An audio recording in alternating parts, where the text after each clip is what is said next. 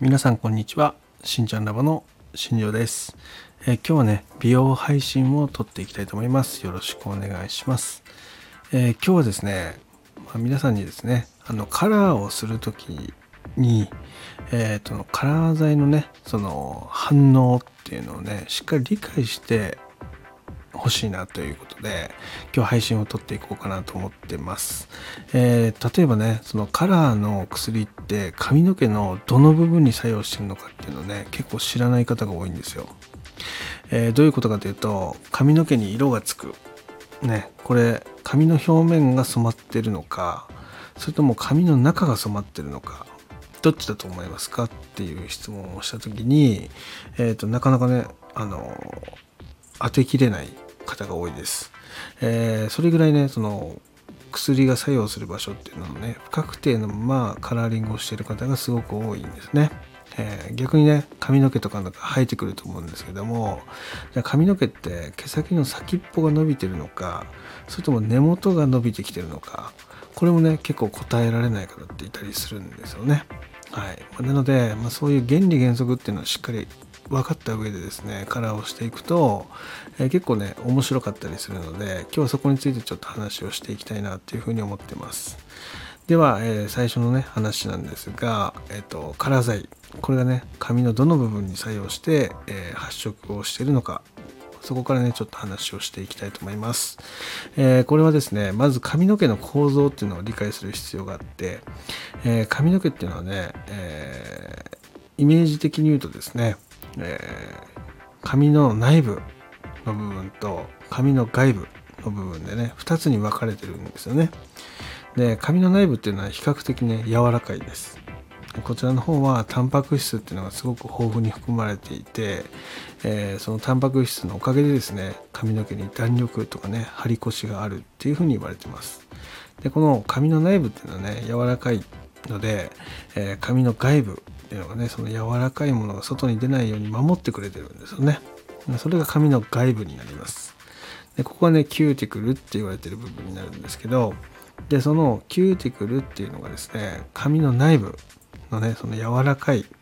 物質を外に出さないようにですね保護してくれてるんですね。でイメージ的に言うとあの魚の鱗をイメージしてほしいんですけども、えー細かいねその、えっとシールみたいなものがですね、えー髪の表面にペタペタペタペタ貼り付いているんですよね。でそれが、えー髪の内部にある物質っていうのをね外に出ないようにしっかり保護してくれてるような状態なんですよね。でそこにカラー剤を塗っていくわけです。なので一見ね髪の表面に色がペタペタペタペタ貼り付いてるように見えるんですけども、えーこれね実は違っていて、えーカラー剤のね中に含まれてるそのアルカリって言われてる成分がその髪表面に鱗状にねこう貼り付いてるシールみたいなものをですね剥離するんですね。要は剥がしちゃう。でその剥がした隙間から髪の中に色を入れていくんです。で髪の毛ってね結構黒く見えるんですけども結構中のねタンパク質の方っていうのはねそこまで黒くないんですよね。どちらかというと白に近い状態なんですよ。でこの髪の表面にあるキューティクルっていうのがね結構黒いわけですね。でそれが結果的に髪の毛の全体の色味っていうのを黒く見せてるんですけどもこのキューティクルっていうのがね剥がれてくると。で髪のそのキューティクルとキューティクルの隙間にですね、えー穴が開いてでその穴から髪の中に薬が入っていくんですよね。でそこでその中に入っているタンパク質っていうのをね脱色していくわけです。脱色しながら中に染料って言われてる色味を入れていくっていう、まあそれでね明るく見せたりベージュに見せたり茶色に見せたり赤く見せたりっていう風に、えーカラーっていうのは行われます。でこの流れっていうのがね理解できてるとその染めた後にじゃあその表面のキューティクルっていうのがねその開いたままですよね。で開いたままがいいのかそれとも元のね引き締まった状態に戻した方がいいのか。でこれねちょっと考えたら分かると思うんですが、まあ、引き締まった方がいいんですよね。でただ、えーそのキューティクルっていうのには自然治癒力がないので一度開くと、まあ、開きっぱなしになってしまう。で、まあ、カラーをね何回も何回も重ねていけばいくほどよりねそのキューティクルっていうのは開いてしまうので、根元よりも毛先の方が開いた状態になると。でこれがねほんと10回20回と繰り返していくと開きすぎてしまって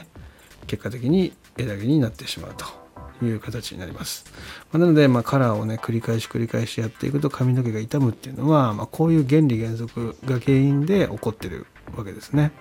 ま、なのでそこをしっかり理解しておくとあのカラーのね回数っていうのをね自分で考えてできるようになったりとか、まあ、頻繁にねすることが良くないんだってことがね分かったりすると思うので適正な間隔適正な周期で、まあ、カラーを楽しんでいくっていうのがすごくいいですよっていう話になります。でまたですねそのキューティクルねその開いてしまったものっていうのをねこのある程度ね引き締めることも実はできるんですよ。これが、えーと、前にもねちょっと配信であげたんですけども、えー、酸性なものそのお酢とかねそういったものをかけてあげる。と、え、ギューッとこう引き締まってくれるので、え、開きすぎたキューティクルっていうのの保護とかねケアができたりします、まあ、ただ、まあ、カラーしたてでねいきなり酸性に寄せてしまうと発色っていうのはねかなり濁ったりしてしまうので、えー、すぐにはできないんですよね、まあ、なので、えー、カラーをして3日4日、まあ、経った時に、まあ、そういうケアをしてあげると吸蓄がギューッと引き締まってで蓋が閉まるってことはね。一回中に入った色味っていうのは、え、なかなか外に出づらくなるなるっていうねメリットもあるので、まあ、長くね色が持ったりすることにつながります、まあ、なので、えー、そういった家でのケアとサロンでのねそのカラーの施術っていうのをねしっかりこう分けて考えて、え、対応していくことで、え一度したカラーっていうのがね、え比較的長く綺麗に、え保つことができたりもするしますよって話ですね。まなので、ま、今日はその原理原則、まあ、カラー剤がどこに反応してどこが染まってるのか、まあ、そこをね理解していただいてでそこを理解した上でカラーをしていくでそれをすることで家での適切な処置っていうのがね明確になったり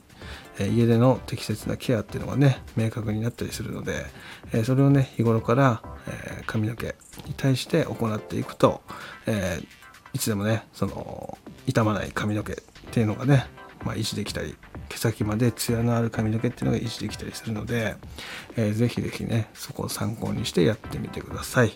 これはねあのカラー剤でね白髪染めもあとはブリーチとかもね全部同じです。基本的にアルカリ剤っていうのを使ってるカラーっていうのはね、えー、この原理原則で染まっているので、えー、そこを押さえておくだけで、えー、自分のねそのカラーの色持ちっていうのをね、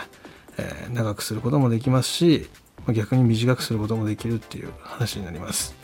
まあ、なので、まあ、そこをねちょっと参考にして、え取り組んでみてくださいっていう話でした。え今日はねちょっと難しいお話になったんですがえ、カラーをする時にですねそこを頭の片隅に置いて、まあ、色味を選んだり、え、カラーをする周期を考えたりぜひね参考にしてもらえたらなっていうふうに思います。今日もね最後まで聴いていただきありがとうございました。ではまた明日。バイバイ。